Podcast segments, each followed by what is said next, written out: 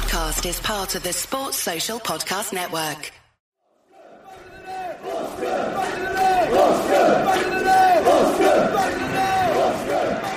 Ritchie. Maybe on Walker. Pugh. Pugh!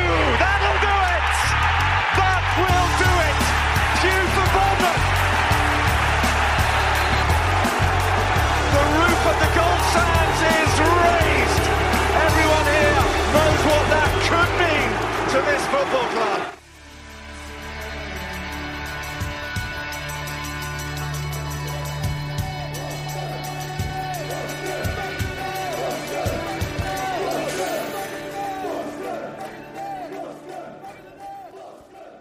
Hello, friend, and whether you are on your way to work, taking a nice long stroll, or maybe even all cozied up in bed, we welcome you to episode four of Back of the Net, the AFC Bournemouth podcast, with me, Sean Barker. And me, Sam Davis. Now, first off, can we just say once again a massive thank you for listening to the show? The number of people tuning in keeps growing with each episode, and we're absolutely knocked out with all the messages of support that we've received too. Yeah, we're really grateful for that, and please do continue to tell all your AFCB chums about the show.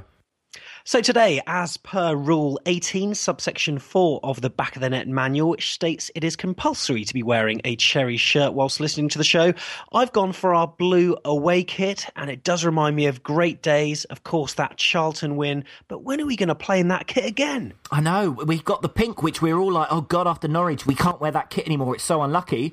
And now, love it, but then we have changed the shorts, haven't we? True, very Yeah. true. But uh, it is a blue day on back of the net, not because we're somber, just because I'm also wearing a blue and black striped away shirt, and this is from the 1995 Great Escape season. And I think it's one of my favourite away shirts we've ever had.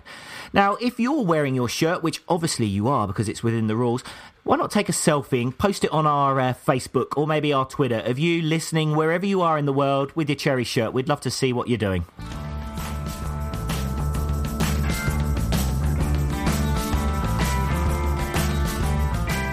Coming up on the show this week. We'll bring you the lowdown on the lads' 3 2 victory at home to Swansea this past weekend, and then I'll give you all you need to know about what's been happening in the online AFCB world. Gareth Case is this week's supporter profile, and he reminisces about a classic Brett Pitman goal. Classic is not the word, wow. And then Sean has all the week's club news fresh from the news centre. And then this week's feature focuses on a local business that has gone all in for the Cherries now they're in the Premier League. Yeah, and then we preview the upcoming Premier League game against Tottenham Hotspur. But to kick off the show, we'll bring you your fan thoughts on that victory against Swansea at Dean Court on Saturday. Smith against Taylor, whips that cross in. Fabianski pumps it away. Gradel with the right foot shot into the bottom corner. Bournemouth lead, and Max Gradel celebrates his first goal for the club. And that'll be a very popular one. He's had a really hard time with injury, Max Gradel. He comes running away from his teammates, over to the dugout. He points at manager Eddie Howe. Just outside the Swansea area, plays it into Josh King. King with the drive, and into the back of the net, Fabianski got something on it, but it was too powerful for him. He's kicked the post in frustration, and right at the start of the second half, Bournemouth are back in front, and the goal has come from Josh King. Bournemouth 2. Slays this cross into the far post, third time in the game. Can they hold on this time? It was a wonderful cross from Matt Ritchie, a brilliant leap by Steve Cook, and Lucas Fabianski left absolutely helpless. Bournemouth 3, Swansea 2. Hi, it's David from the White Bear. Just walking back from the game now. What a fantastic result for the Cherries. Uh, well deserved, I think, overall, but a great, enjoyable game nonetheless. I thought we lacked a little bit of pace on the on the wings for uh, about half of the game. Good changes. I think bringing Pugh on to sort of counteract the fact that they were trying to flood the midfield a bit. Number 18, that, that goat fella, he was a big old unit, and putting Surman on and didn't seem to be uh, doing us any favours whatsoever. But what a fantastic result up the Cherries, staying in the Premiership. Man of the match, ooh, Adam Smith. Spiffy, yes, definitely. Up the Cherries. Hi, this is uh, Steve Richards from Christchurch. Um, I, Sean, just left the uh, game following the cracking 3-2 win against Swansea. I think probably just a bit fortunate to edge it, but as you were talking about last week, Cook always scores great goals. The only other thing for me, Ritchie got awarded man of the match by the sponsors, and they must have been watching a different game. Anyway, don't matter because we won. All the best, boys. Hey guys, this is Chase from Florida, United States. I'm a proud AFC Bournemouth supporter. I love the podcast, so I hope you guys keep going with it. It's great, and I always listen when I'm at work. Uh, the Swansea game was awesome. Uh, it went back and forth. Maybe not the the uh, cleanest game, um, but we are getting closer and closer to uh, surviving this year, and I can't uh, I can't say enough about the guys. Great to see uh, Max Gradel get a goal there, and the moment with uh, Eddie was wonderful. So uh, I hope you guys keep going with the podcast. I love it. I just want everyone to know that we have you have Bournemouth supporters in the United States, and I'm proud to be a Cherries fan. Thanks. Oh, hello. I'm Andrew from Dorchester, and I was fortunate enough to win the tickets last Saturday.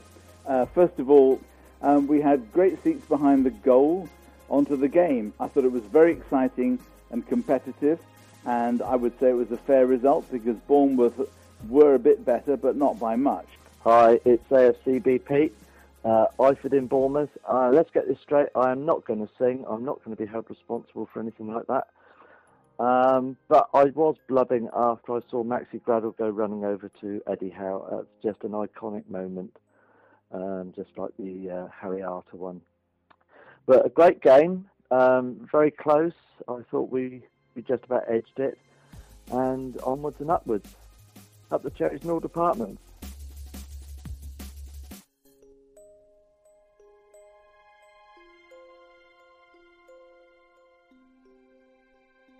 Thank you to everyone for your fan thoughts on that game. And don't forget, after every game, you can give us a call as soon as that final whistle goes on 01202 90 10 48. That's 01202 90 10 48. Maybe save it in your phone. And then when you've, you know, had a couple of sherbets in the uh, pub after, you can go, oh, let's give this number a call. And then you can phone us. Otherwise, you can record a audio voice note on your phone or your laptop and email us fans at afcbpodcast.com because we love hearing your thoughts wherever you are in the world. And especially thanks to Chase from Florida for his comments there. Really great to hear that we've got fans across the world. Wherever you are, do let us know and let's spread the cherries love. Yeah, so last Saturday, AFC Bournemouth hosted Swansea, and for the game, you may recall, if you listened to Back of the Net on the last episode, that we had a competition in association with Mansion, and as you heard in the fan thoughts, the winner was Andrew Fawcett, Sean. Yeah, him and uh, Ruth Binney went to the game. They won on our Facebook competition, and Sam actually uh, recorded the moment when he gave Andrew a call, and it's fair to say he was a little bit excited.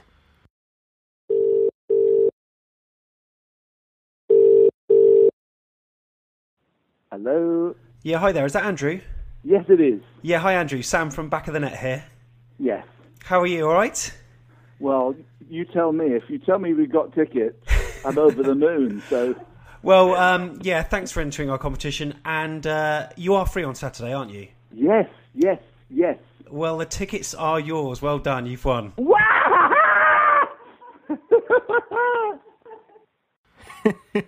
There you go, Sam. He was pretty happy, wasn't he? I've never heard a reaction like that before. But what a game to go to! Uh, I mean, he couldn't have picked it any better. Bournemouth secured a third successive league win with a dramatic victory over Swansea, which has now moved us 13 points clear of the relegation zone. Max Gradel slotted the home side in front after a cross was palmed into his path. Then Mo Barrow cut in from the right, curled an equaliser. Josh King made it 2 1, only for Gylfi Sigurdsson to fire in level. But Steve Cook then headed in late on to clinch the win for the Cherries. Now, I'm absolutely positive you were watching the game, Sean. Of course. What were your thoughts? I, it's funny. I really, just really enjoyed it. It was just a really enjoyable game, which, you know, I think we did say before that we, we thought it was going to be a good game of football, and it kind of looked like it. It was two sides, I think, that looked relatively uh, relaxed, other than uh, Steve Cook after 11 seconds, of course, when he just pumped it into the sideline for a throw in, if you recall. But other than that, it was just, yeah, it was just a really, really good game of football and plenty of chances. It seemed like um, it was mirroring the rugby game in the first kind of 20 minutes with the amount of shots that seemed to hammer over the bar, though. Yeah, that's right. It was um, it was an interesting game. Now, it reminds me whether you were in England at this time, Sean, I don't know. I think you might have been. It sort of reminded me of a match at Dean Court many years ago. It was Bournemouth versus Luton Town on a Tuesday night, and it was just crazy. That score ended up 6 3 to Bournemouth. But it was one of those matches where it was fairly even, but I really didn't know who was going to score first. Thankfully, thankfully though, we got it. Yeah, we did. And uh, it, I don't know, I kind of felt like it was almost like not a preseason friendly, but like a testimonial where everyone's in a good mood, everyone's happy, everyone's attacking. We've come to see goals, and that is what we got. Yeah, that's right. And uh, Max Gradel, it was with the first goal. Now, one thing I want to say about that, I mean, great work from Adam Smith down the right. Um, he put in a cross, which obviously the keeper couldn't handle. Whether it was a keeper mistake or not, I don't know. I think it was actually um, a very good cross that's put in that danger zone where the keeper doesn't quite know what to do. Obviously, a little bit of fortune as it came off the defender, but Max Gradel's technique, I thought, was exceptional because my reaction, if I was him, would probably be to side foot it, but he probably instepped it with his right foot, and to get that that kind of accuracy with your instep is not particularly easy. No, it's not. But if you look, it was his follow through. So t- his toe was down. It was like perfect technique, and it was just a nice straight drive. If he was playing cricket, it would have just gone straight past the bowler and back for four down the other end. Uh, but before that, of course, we did have chances, as did Swansea. Um, our closest chance probably was Andrew Surman with the free kick. That was when he touched it onto Matt Ritchie, and he just sort of shifted the ball to the left. But you realise as soon as he did that, the Swansea keeper then moved to the right. So he, he was always going to save that. Now, I actually thought the keeper saved it, but apparently it came off the post. Yeah, it did. And it was pretty funny when they're lining up because you've got Gradel, Ritchie, and Andrew Surman your money wasn't on Surman to have a pop from there, no, was it? Wasn't. it? On the on the commentary, they were talking about rolling it all the way and letting Simon Francis have a have a pop, and it was like, oh yeah, because he scored loads uh, on a moving ball from forty yards. But um, yeah. but the next big surprise was that Surman then popped it in, and it was. I mean, it was it was it came off the post. The keeper did have it covered. Should Surman be scoring more goals?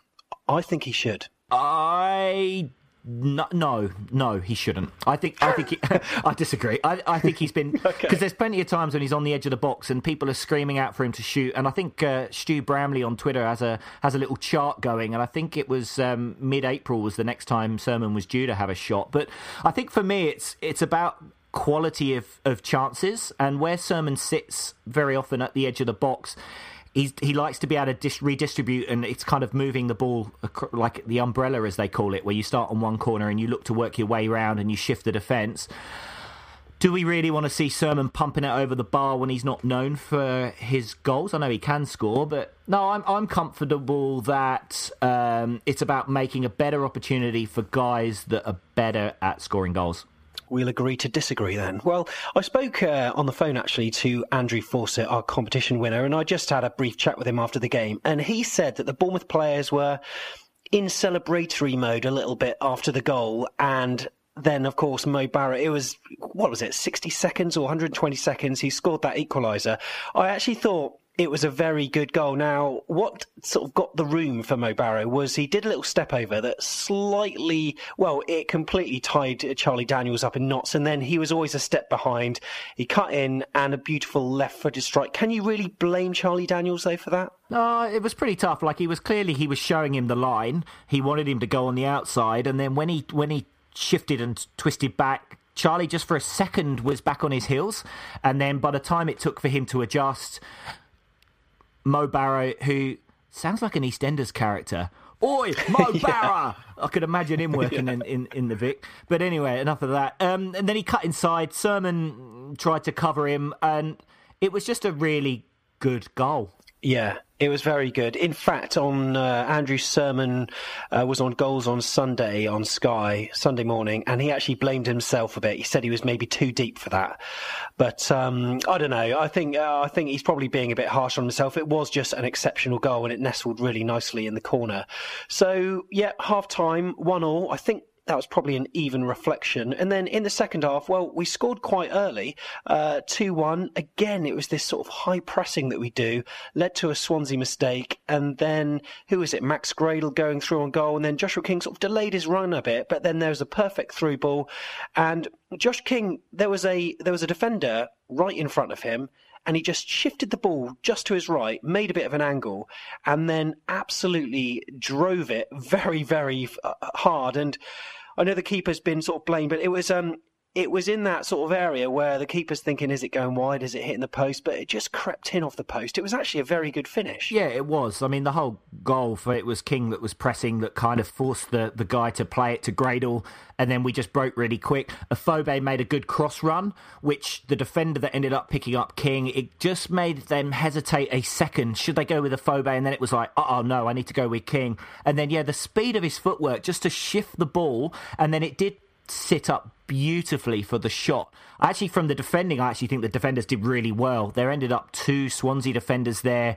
They'd narrowed the angle, so basically there was only one place that that King could hit that ball. So you could question Fabianski on that. I'm not a big believer in this whole keepers should never concede in their near post nonsense. I mean, the goal's a big place and you've got to cover both. But in that instance, it was only that one place. But just the speed that King hit it like your reactions would have to be ridiculously fast to be able to save that ball. Yeah, it was from close range. And interestingly, I mean, the guys around me, they were the same people at the start of the season who were being fairly critical of Josh King. They were absolutely singing his praises.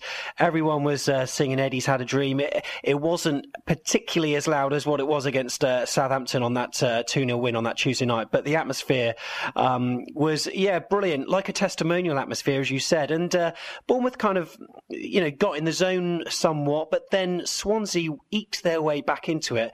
And in the end, it was um, a cracking finish from uh, Sigurdsson. I think it was Barrow who um, managed to get to the byline. He cut it back, and then Sigurdsson had a touch, and then Cooley dispatched it uh, with his instep, uh, side footed it into the top left hand corner. It was um, a very good finish. But when I when I watched the goal back on Match of the Day or just replays online, it is almost like the AFC Bournemouth defence and midfielders are in slow motion. If you watch it again, they were very sort of um, unresponsive. They did switch off a bit. Yeah, they did a little bit. Like Gomi coming on uh, made a big difference because they changed and kind of went 4 4 2, which prior to that they'd only had Dave Nothing up front, and uh, so it was good to get Gomis on to, um, and that definitely shifted. I mean, it was only three minutes after or two minutes after he came on that he was involved in that goal. The ball got shifted wide. Charlie kind of got caught a bit two on one, and then I think it was O'Kane who didn't really fully track Barrow when he cut through. I know it wasn't his man, but still, it was there was the hole there. He put the ball back in an area which was which was dangerous, and uh, defenders couldn't get there. But again, the footwork from Sigurdsson to shift the ball and then almost in one moment just swing and poke it in the corner. It was, you know, if we were one point above relegation, you'd be like, ah, oh, but as you know, you had to have a little split second of that was another really good goal. Yeah, that's right. And weirdly, um, there, I didn't feel. This sounds a bit of a weird thing to say. I didn't feel overly disappointed because it wouldn't have been an unfair reflection uh, had the game finished like that. But thankfully, on 70, well, on 77 minutes, there was sort of 60 seconds of mayhem. There was the Artur Boruc save to deny uh, Alberto Paloschi. Now, that shot, he managed to, it was almost like David Platt for England against Belgium. He somehow got this shot going the other way. He was facing away from goal towards the corner flag and then got his right foot around it. And, you know, it, thankfully, it went straight towards Artur Boruc and he reacted well, but, uh, it was a great shot. And then we went up the other end, got a corner. Josh King actually had the chance before that. Marc Pugh put it through to him, and he just couldn't sort out his feet quick enough. But then, yeah, corner, short corner routine. Matt Ritchie collected it, and then left foot outswing met Steve Cook, who Well, he was a flying leaper, wasn't he? he was a flying leaper, you're right. Yeah, as the flying leaper online would say for those who know who, who we're on about. But the uh, the Swansea defence was so disorganised for that goal. I mean, they were completely caught out. Um, after the game, Curtis, the uh, temporary boss, did say that they just made some subs and they don't think everyone was fully switched on. And you could see Fabianski going nuts because it was a short quick corner, which we, we take very often, and they only sent one defender out wide. The second defender, who was meant to go out there, just I don't know where he was. Um, so it meant that we were two on one. Having said that, a quick turn from Ritchie, a great cross in, and actually watching the the goal as disorganised as the defence was. Actually, Fernandez, who was marking Cook, he was one of the very few Swansea defenders who was ready. He was marking him, he was watching the ball, but he totally misread the cross. When that ball swung in, if you watch it again, he actually takes a step to his right to go into the ball, but there was so much whip on it that it bent back in Cook's favour. And then you're right, he was in the air for probably, I think it was about 33 minutes before he, uh, it was like Air Jordan. Yeah, it was. And then poked it in the corner, and Cookie pops up with another goal. And after the game, he said he, he set himself a goal scoring target at the start of the season, which he has now reached with three goals. Yeah, and I think that was pretty much game, set, and match. There were a few little chances here and there, but Let's talk about Eddie Howe's substitutions. Now, obviously, Dan Gosling went off at half time. Uh, do you think that was solely to protect him? Because obviously he was on a yellow at that time, wasn't yeah, he? Yeah, he was. And I think the, the questions are is how's Harry, Harry Arter? Um, and is Arter going to be out for a few more weeks? In which case, you know, we are relatively light in that central midfield position given the state of the game, um, yeah, I think it was a wise decision to take Gosling off, just because you don't want to get a red card and then suddenly you've got a suspension because then I think we would suddenly be incredibly light in that midfield. So I think that made sense. Um, I think the other sub was was with Grabban coming on and you can definitely see Grabban is getting sharper. I think the fitness issue at the start, which they much talked about, um, was was really true, and I think you can just see with Grabban he was a lot more in the game, um, and then obviously had that great chance with that little cheeky chip whether it was going in or not, I'm not too sure. But just to see him confident enough to shift the ball out and to try it was a really great sign for me, we just need to see Grabban get a goal and throw it at that north stand, and then I think he's away. Yeah, and Pewey did well. He came on for uh, Gradel on 76 minutes, and once again, Marc Pugh, very reliable, always does a job, doesn't he? Yeah, he does. I think within like a minute of coming on, he was doing his pirouettes on the side, which, you know, when, when we have a lot of possession in, in the final third, that's where Pugh's great, because you can just give him the ball, and you know at some point the ball's going to come into the box, which going back to the third goal, it was it was Pugh that put the cross in. I think it was to King, which then forced the corner, which then we scored from. So I think again it was a good run out for him there was that. Oh, is Iturbe going to come on now? We're going to see. You know, when's he going to be unleashed? I don't know. It's like yeah. I don't know. Maybe it's it's all hype, but there's kind of a feeling of excitement when Iturbe comes on. So I, am sure we'll see him at some point. But again, Pugh came on, did really really well, and then uh, yeah, you kind of I don't know. I always felt like wasn't necessarily going to be the end of the scoring because it just felt like one of those games where we'll score, they'll score, we'll score, they'll score. But we ended up actually seeing the game out fairly comfortably. I think Artur Boruc seemed to have about eighty percent possession in that last three minutes, which was yeah, which was pretty yeah. nice. He didn't seem in any rush at all. But and then yeah, we saw it out, and it was a, a great game of football. And I think three all probably would have been fair, but do you know what? We'll take a 3 2. Yeah, that's right. And 13th in the league. Safety is pretty much nigh. What were your thoughts about the game? Obviously, you can tweet us, AFCB podcast, and also do it on Facebook as well, facebook.com forward slash AFCB podcast. But now on Back of the Net, it's now time for my online review of the last seven days.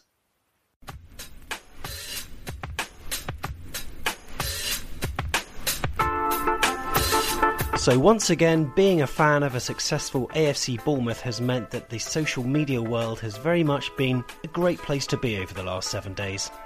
Our win at Newcastle last week, followed by some excellent news about the stadium expansion, was topped off at the weekend with a beautiful 3 2 win at home to Swansea, where we reached the dizzy heights of 13th in the Premier League.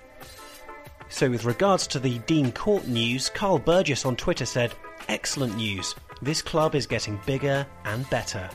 And then Ben Palmer said, Two corners and a permanent stand doesn't look bad. And then Arnold Savoy said, Finally! But any news on the proposed timescale of the build? And that last question is something that most fans are pondering over online. Can it be done in three months? Will we have to have a reduced capacity for any stretch of time?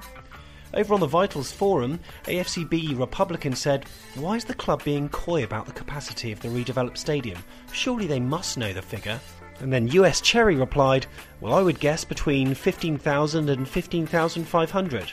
But there was a well considered reply from Corsica who said, If you look carefully at the announcement, there's a contact email address at the bottom. The club have clearly engaged with a professional company to help them smooth the planning process and will be acting on their advice. They may well be under clear instructions from that company not to drip feed part of the info.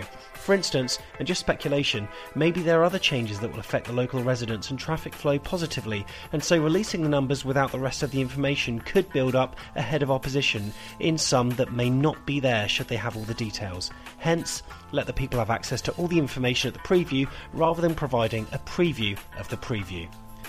Then they added, I understand we're desperate for information, and whilst I've got no knowledge of the above company, I'm pleased to see the club trying to do this in a professional manner, rather than, for example, creating gate designs for Kings Park and then releasing them to the media, amongst other things, in the hope that something might stick. So, what will the capacity be?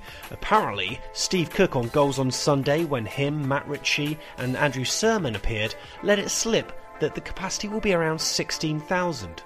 Hmm. But people on Twitter have been saying, but surely we should own the ground first. We need to own the ground. But Peter Bell on Cherry Chimes wrote, the Bournemouth have publicly stated that the current leasehold situation suits the club, and whilst more money will come into the coffers, it may not be of much benefit for the club to own the ground if it sees no hurdles being put up against ground expansion. Who knows what level of spending clubs will do in the summer with the new TV money coming into the Premier League, and how much AFCB will need to invest just to stand still in this league. Yet another well considered comment from Cherry Chimes. Do check that website out, by the way.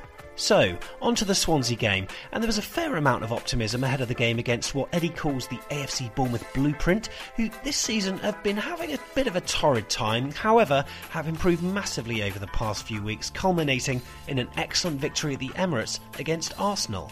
But on Saturday, Bournemouth, as we know, came out 3 2 victors, and there were a number of talking points throughout the match, and most predictably, they centred around two things Max Gradel and the continual improvement of Josh King. Mark Jackson tweeted, King was quality again, and it was great to see Gradel back scoring. And also, all three subs had an impact after coming on, Grabban especially. And then Patrick Sullivan tweeted, The Cherries love March, bloody fantastic win. Josh King and Max Gradel are just a dream. Now, interestingly, Max ran straight over to the bench after scoring his goal in order to thank the team who helped him massively during his rehabilitation. Although Eddie Howe, as Aidan Small said on Twitter in his post match conference, said, I didn't want to commit to Max's hug so early. I thought we might be trying to hug someone behind me. Now, meanwhile, on Twitter, James Kent said, I see that Gradel is back from the dead to score for Bournemouth. Shame about the Swansea goal, though. And score they did, equalising not only once but twice. However, it was a Steve Cook header that finally won it for the home side. And with England also being 19 0 up at the break in the rugby, the chants of Swing Low, Sweet Chariot ran around the Vitality Stadium, much to the short lived mirth of every non Welsh person in the stadium. However, people on Twitter were less impressed. John Neptune tweeted, I'd sooner lose every home game than listen to Bad Dick singing Swing Low again. Take your Tory sport bees elsewhere. And then AFCB Bob said, Swing Low has no place at football, even if it was just a response to the Swansea fans' rendition of the Welsh national anthem. And Joey Lockhart tweeted, Huge win and great atmosphere at the end. Swansea a decent side, so did well to win that, but please, never sing Swing Low at Dean Court again. But however, with the rugby score in mind, it was a superb 2 0 victory to the English on Saturday, and Bournemouth leapt up to 13th in the league. Of course, once again, this led to the fairly inevitable tweets from fans who wanted to shame those pre season predictions from supporters of other clubs who said we'd go down, and there were a couple of mentions for Watford as well, whom we leapfrogged in the league. However, this time you could count these messages on one hand. Indeed, signs that the rivalry is abating was clear to be seen, as many AFCB fans jubilantly celebrated Watford beating Arsenal in the Cup with some tweets from, a deep breath, Kerry Payton, Gail Hope, Sam Davis, oh that's me, Gareth Davis, Mr. Rob, Phil Watkins, and many, many more. And don't say you didn't, Phil. However, maybe the real reason we all wanted Watford to win was simply because we could gorge on watching the irate fans on Arsenal fan TV again. Shall we? It'd be rude not to. I've, I've had enough of this manager. And everybody here turns around and says, oh, he's whatever. He's past sell by date, and that's it. I'm telling you that. What is the motivation of this team? I tell you what, I was in here against Leicester at half time. Everybody, when Koscielny went off, all of it, all in the, in the stairs going. Uh, Maybe I'm being slightly harsh playing that. Bournemouth are on the crest of the wave, and we know that after a few bad defeats, well, we can be as irate as that guy. However, we're not. We're 13th in the league, and we've got another Premier League season. So let's just enjoy the rest of this campaign, eh?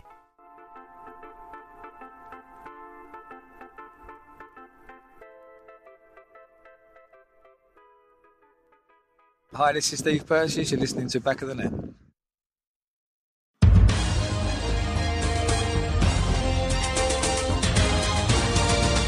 AFC Club News. The answer to the long standing question of stadium expansion or new ground is announced. The club have officially unveiled their plans this week to increase the capacity of Dean Court by developing a new permanent south stand and also filling in the corners of that end. Neil Blake, Bournemouth's chief executive, said, Whilst we are delighted with the progress that the team has been making on the pitch in the Barclays Premier League, we are fully aware that demand for tickets far outweighs our current capacity, and we hope that developing a new South Stand will give more supporters the opportunity to come and watch their local football team. To date, the information such as what the capacity would increase to, when the planning permission would be requested, or when the construction would commence have not yet been revealed by the club. However, they have published a computer generated image of the proposed development which appears to point that the stand is going to be twice as high as the rest of the ground. Gradel's goal is for Eddie and everyone as he strikes against Swansea. The sight of Maxi Gradel cuddling Eddie Howe following his goal brought tears to the eyes of many supporters, and after the game, Maxi was quick to not only praise Eddie, but also the whole club and supporters for the way he has been treated during his long injury layoff. Maxi told reporters after the game that, despite people being injured, we've all stuck together, so today I am happy to everyone involved with the club. I wanted to celebrate with everyone, he continued, because when people are nice to you, you have to give something back to them. That's what I've tried to do. I hope that my goal and my performance for the rest of the season will go some way to repaying that. Ah, could there be a more likeable player in world football? Love you, Maxi. Eddie is like every character in Harry Potter, except Harry Potter. Much like Voldemort is only referred to as he who must not be named by almost everyone in the popular wizard world, following the Cherries reaching the magical 38 points, Eddie Howe was adamant he would not say the word safe during his post match interviews. Even though both Steve Cook and Maxi Gradel seemed happy to say it. Howe, in his press conference, said the official line is that nothing is decided today. We have put ourselves in a good position, but we still have work to do. He went on to tell BBC Five Live, with a laugh, that you're not going to get me to say it. So it appears the team are only focused on getting as high up the table as possible, with Steve Cook saying that's now our target to get into the top half. We are two points off the top half, so that will be our aim, and I am sure we can do it. Callum Wilson, Bournemouth's goal machine, could be seen before the season is out. Eddie Howe has remained fairly tight lipped about the reappearance of Wilson this season, but when pressed in his pre Swansea interview, he did concede a possible return next month, I would say. He also said he is still some way off but is working very hard. He is with the fitness coaches, he's not training with us yet, but he is making big strides and gaining confidence every day. We hope to see him before the season is out, but without putting too much pressure on him at this stage. Now, there were rumours earlier last week on the AFCB Loud and Proud Facebook group that Wilson had returned to training but with a face mask to cover his identity. Although this was quickly squashed after it was revealed in another photo that it was just Charlie Daniels cowering from the rain. Keep up the good work, Columbo. Just one more thing.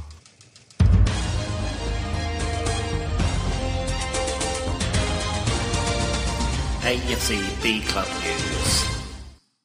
Thanks, Sean, for that club news. And I've got to say, that's the worst Columbo accent I've ever, ever heard. Do you do this kind of impression thing for a living? Yeah, It's just, terrible. just on my own. I thought it was pretty good.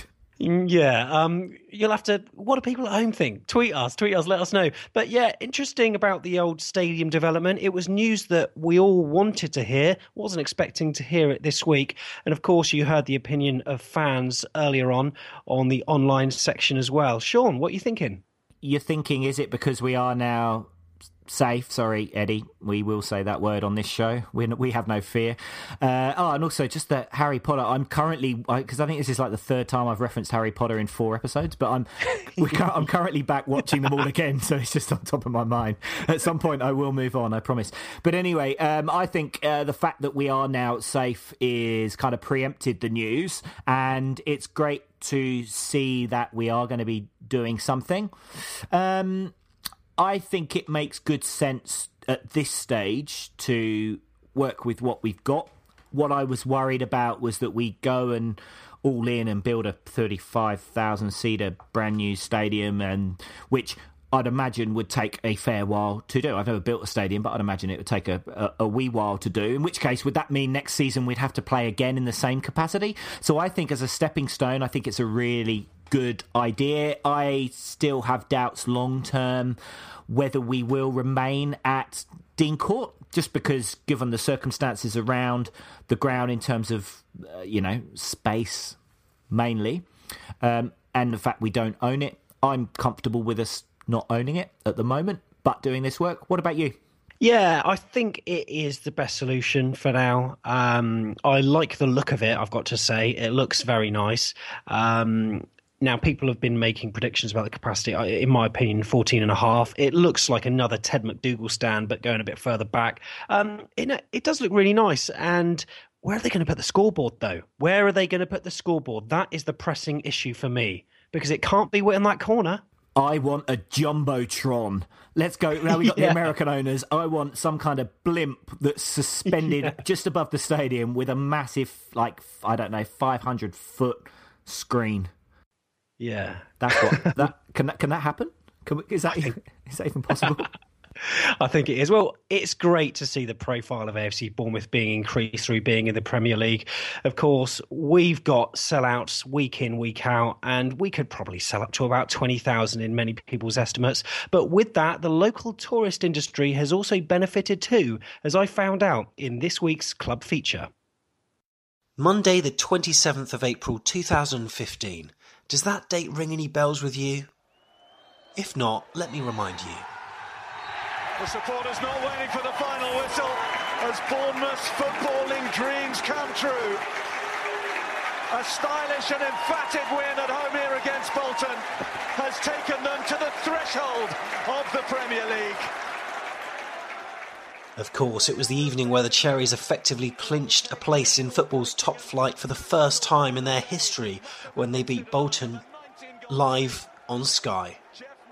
Now, the amazing feat sent supporters into raptures, but according to tourism bosses in Bournemouth, the entire town, county, and southwest region should be grateful to manager Eddie Howe because, as Mark Smith, Bournemouth's director of tourism, said, the tourism business is already worth just over 500 million a year to Bournemouth, and this boost could be as much as a 10% increase.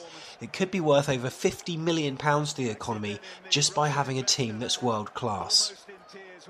Now, one of the local businesses that has benefited from Bournemouth's Premier League status, maybe not to the tune of 50 million, is the Curzon Diner in Curzon Road that rebranded as Cherry's Cafe in the close season. Let's meet the owner. Hi, I'm Debbie. I'm the owner of the Cherries Cafe. So, as we walk around the Cherries Cafe, it really has got that feeling of a good old classic greasy spoon, but it's properly been cherrified up. There's cherries on the walls, the, uh, the tables are decorated with cherries. There's memorabilia all over the place. There's scarves hanging off the walls, fixtures, and it just reminds you of all things that are good about being a Bournemouth fan. Now, if I have a look outside, now we've actually got red and black decor on the outside and cool little cherries cafe logo as well. And of course you've got a couple of cherries on the front with red balloons and uh, umbrellas. So it's a really nicely themed cafe. Now so it's really getting busy inside here today and it does have that community feel in here. Debbie does seem to know everyone. Uh, sandwich, please. Uh, I'm Simon. I've been coming to the cafe in Curzon Road, which has been renamed Cherries Cafe, since I was about eight years old with my father. Um, so it's interesting chatting to simon he told me about how it used to be at the curzon diner Well, when I was a kid, because I've been up, up here in this area for all my life. Yeah. And I remember when I was coming here about eight, nine years old. Same colour then. Just pale, years. Wow. pale colours. Yeah, yeah, you had the occasional freshen up, but that was Yeah. about it. It was the same colour, same design, everything. Yeah. For years. And then Yeah, we opened the cafe 16th of July as the Cherries Cafe. yeah Um, the Echo came and took pictures and put us in the Echo. We thought that was successful. yeah Um, a couple of days later, I had somebody from uh, a, a Paris magazine. really We had the Sun newspaper the same day. Then on the first game of the season with Aston Villa on the 8th of August, we had Sky News, BBC, and ITV all parked outside filming us all day. that's ridiculous Right, oh, I better go. Yeah, go. all right, so I'll I'll see you later. Yeah, All see the you later. See you later, guys. The sad thing is, is that I've done this. I know we're talking a bit selfishly of me, hmm. but whether they stay up or not, hmm. I'm still going to benefit every year now.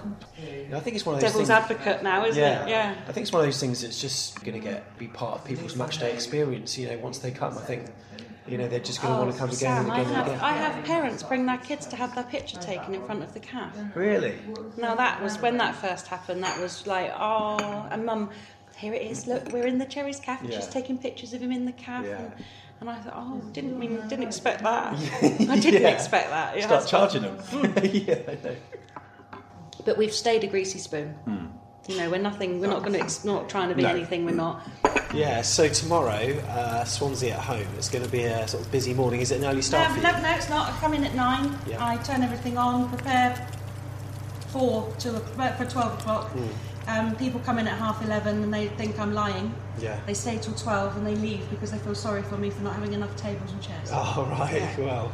And um, the, the, the, the turning point for me was when people started booking tables. Yeah. That Wow, was like that's I was. It was like a tingling moment. Oh really?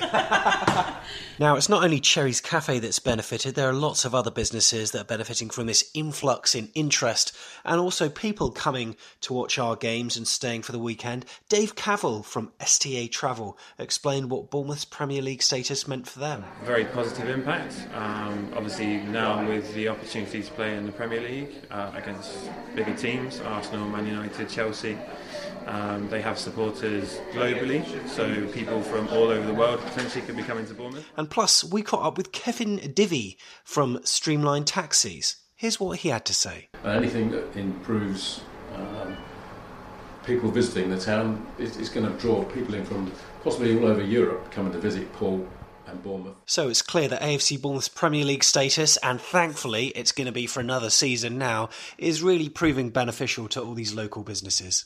So, along with the rest of us, they'll be wanting more moments like this. Can uh, close in. And fire low! What a goal! That crowns it for Bournemouth. An unlikely scorer in Charlie Daniels. But that's that. They've got the three points. And of course, this. And it comes from Ritchie with real pace. Forster got in the way. Can't do anything about the follower. It's Steve Cook who gives. With the Cherries continually progressing through the Premier League with style. And of course, they'll be welcoming the stadium expansion news too. Yeah, can I have uh, 2,000 more fry ups, please, Debbie, when you're ready? Hi, this is Gary Chapman, the bloke who stands in the back of the North Stand shouting, Up the Cherries! You're listening to Back of the Net. Supporter profile. Please state your name. Gareth Case. Where do you live? Hove in Sussex. First Bournemouth game attended. It was the it was April '95, the first Great Escape season. Uh, I would have been nine years old, and it was against Leyton Orient. I was stood in the new stand, and I believe we won two 0 Favorite player of all time and why? For me, it's Brett Pitman. Um, he's been the best finisher I think I've seen play for the club. I also thought at times he was hugely underrated, and I don't think you can underestimate how important his goals were for us. Favorite current player and why? Uh, my favourite current player is definitely Josh King. I just love his cheeky smile. Favorite all-time AFCB game? Chelsea away this year was pretty special. I don't think I'd ever forget that. But I would have to probably say the 5 1 victory at Fulham away last year. At the time, I said that Brett Pitman's second goal was one of the top five best moments of my life, and I stand by that. But after that victory, I really felt everyone started to believe that promotion was a distinct possibility. Your greatest Bournemouth goal? Uh, greatest AFCB goal would probably be Brett Pitman's goal against Burton Albion uh, in the night in the night, sorry, in the 2009-2010 League Two promotion season. Um, it was a one 0 victory. I remember the game being really boring, uh, with nothing much of note to remember. Um, but then on the 86th minute, the ball came out to Liam Feeney uh, just before halfway on the right wing.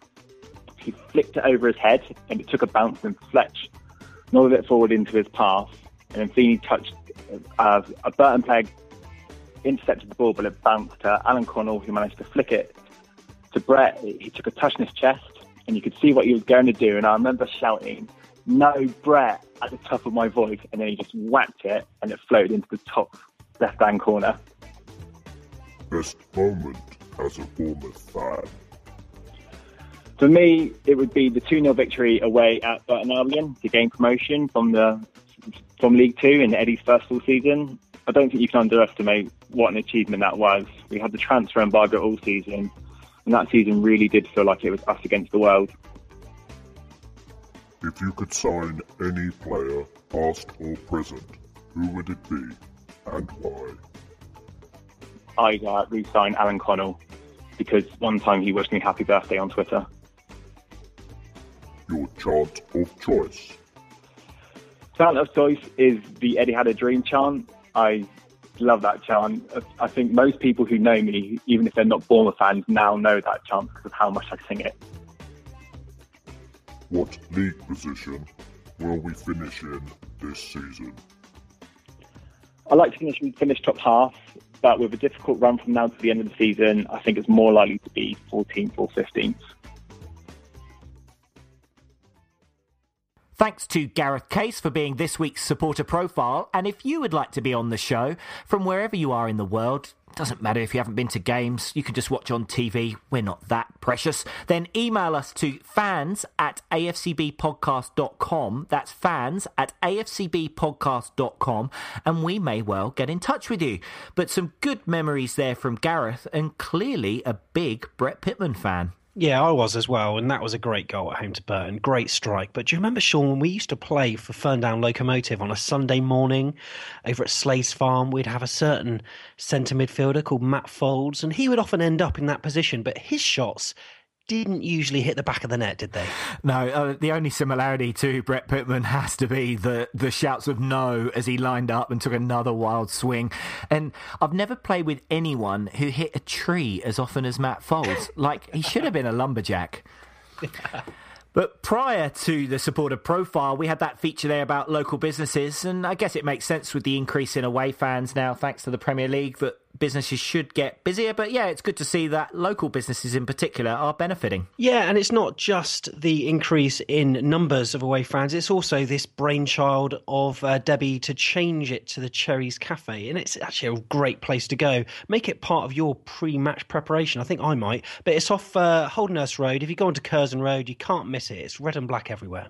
Yeah, I reckon if you're going before the game, mention you heard about it on the Back of the Net podcast. I'm sure there'll be a little cheeky discount there. Oh, yeah, why not? Why not? Ask for a freebie. Right, on Sunday then, big match. We've got Spurs away at White Hart Lane. Should be an interesting one, Sean, because team selection for Spurs, it's been a bit of an issue recently with this Europa Cup match against Borussia Dortmund, but they're obviously playing on the Thursday night, aren't they? Yeah, they are. So that's why our game's been moved to the Sunday. I mean, they're 3 0 down from the first leg. So I would imagine there'll be a fair few kids brought out on Thursday because they've got to keep winning in the league. Especially, I mean, we've just we record this on a Tuesday morning uh, here in New Zealand, Monday night over there, and actually just caught the uh, Leicester Newcastle game. Cracking goal from Okazaki. If you haven't seen it, check it out. Bicycle kick. Oh, it was it was Callum Wilson esque with the wow. finish. But that has put Leicester five points clear again at the top, having it drawn to down to two for a little while. So for me, yeah, I would expect Spurs to rest some players, and then the big game really is against us on Sunday, which makes a change because normally we're the team they're playing in the cup and they play the kids. How times have changed. Yeah, that's right. So, from a Bournemouth perspective, then difficult. Would you say 4 4 2 is the way forward, or would we go this 4 5 1 route? Yeah, that's an interesting thing as to whether we're going to shift because I've felt that when we play the bigger teams, there could be the need for us to go back to that three man in the middle. Having said that, if we haven't got Harry Arter, then as we know, then our options are slightly more limited. Plus, you know, King and Afobe with Gradel and Ritchie are forming a really great attacking option and we're scoring goals. So, given we're 13 points clear, do you think maybe we'll stick with it, Sam, and just go 4 4 2 and just take the game to them? Yeah, I think so. I mean, the Harry Arter injury is an interesting one because if he's if he's back, then obviously there's every opportunity that we'll go five three two. If he's not back, I don't think he would play three in the middle because I don't, I don't I don't think he would play O'Kane in there. Um, I think he's probably gonna go 4-4-2, but maybe he'll tweak something or other. Maybe uh, the sort of uh, wing backs aren't going to go forward as much, and they're going to maybe be a bit more defensive. I don't know, but he does have to tweak the system, and he has said in interviews before that you know even though we're playing 4-4-2, it doesn't mean we've got to play the same way every week. So he may tweak a few things. Yeah, I think the the thing is really again, you know, we're playing with such great confidence going into this game. Um, I think there's a lot of pressure on Spurs Spurs mm. have they've got to win the game, and I think if we can start fast and not be under too much pressure, not concede a goal early, maybe even go and get a goal early, I think that would just heap more pressure on Spurs if we can keep the ball, maybe like we did uh, at Newcastle, where we look to try and keep possession. I think uh, trying to restrict Harry Kane's shooting options is going to be a really tough task. Like that guy will just shoot from anywhere and yeah. generally get it on target. So we've got to try and easy to say, try and keep Harry Kane quiet. But again, I think given our current results, I think we'll go into it full of confidence and I think we'll give it a really good go. Predictions? Hmm. I'm going to go one all draw. I think we'll go one down. And then I'm going to call it that we will score in the last 10 minutes. And do you know what? Lewis Grabban. Wow. Why not? That would be brilliant. I, for me, I, I don't know. I mean, Spurs, I don't think Spurs. I think I've turned a corner psychologically this season. Um, obviously they're playing better, but unlike Arsenal, uh, they aren't going to capitulate as much this season. Now, this is probably uh, if there are any uh, Arsenal fans that are listening that maybe you know support Bournemouth as well, sort of thing. That probably doesn't go down too well. But uh, Spurs, I don't know. I think I think they're stronger than Arsenal, and I I don't think that they're going to lose this one. I don't think they will. What? I've got. I don't know. I don't know. I don't think they will. I think I don't know. I, have got a feeling they're going to shade it, to be honest. And I, I hate predicting against AFC Bournemouth, but I can see a 2 1 Spurs win. I can see an excellent performance, and we'll get all the plaudits from the press, and everyone will be nice about us, etc. At the end of the day, it's Spurs away. If we lose, it's not the end of the world. We're safe, but I'm going, sadly, 2 1 Spurs. Sorry. Sam, I'm just going to check through the. Uh the uh, file here. I'm pretty sure there's some kind of ruling against predicting against us. Uh, oh no, I'm no, so I remember. Sorry. I remember. I wanted to remove that clause. I think you put that clause in there. So look, I hope you are horribly wrong. I hope you are more wrong than my Goalfest uh, prediction against Watford. Uh, but. Oh, so I don't know if I can go on with this chat anymore, Sam. yeah, I mean, I'm I'm just being realistic. Um, we we are safe, but maybe we'll play with the freedom. Maybe we'll end up winning 3 0. Who knows? It's one of those matches that I really, you know, if form is anything to go by, it'll be a draw. But I don't know. Spurs, do they want it more? Probably have got a reason to want it more. So 2 1. Disgust me. This is Steve Jones, and you're listening to Back of the Net. That's it for this week's episode of Back of the Net, the AFC Bournemouth podcast with Sean and Sam. Don't forget that you can subscribe to our podcast on iTunes, Mixcloud, YouTube, and much more.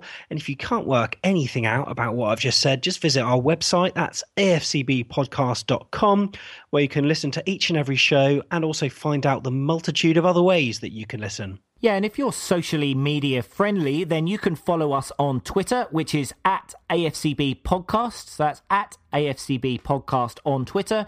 Or if you're of the Facebook generation, it's www.facebook.com forward slash AFCB Podcast. And so, whether it's uh, fan thoughts after a game, in which case you can send us your messages via the answer machine or email, or whether you just want to get in contact with us about anything to do with the show or the great AFC Bournemouth, then drop us a line either on Twitter or Facebook. In particular, on Facebook, I'm real keen to see your selfies of you in your shirts listening wherever you are in the world. Maybe get some iconic background somewhere. But either way, thanks for listening. Yeah, do get in touch. Well, we hope you've enjoyed the show. And of course, we'll be back from next Tuesday for another episode of Back of the Net, the AFC Bournemouth podcast.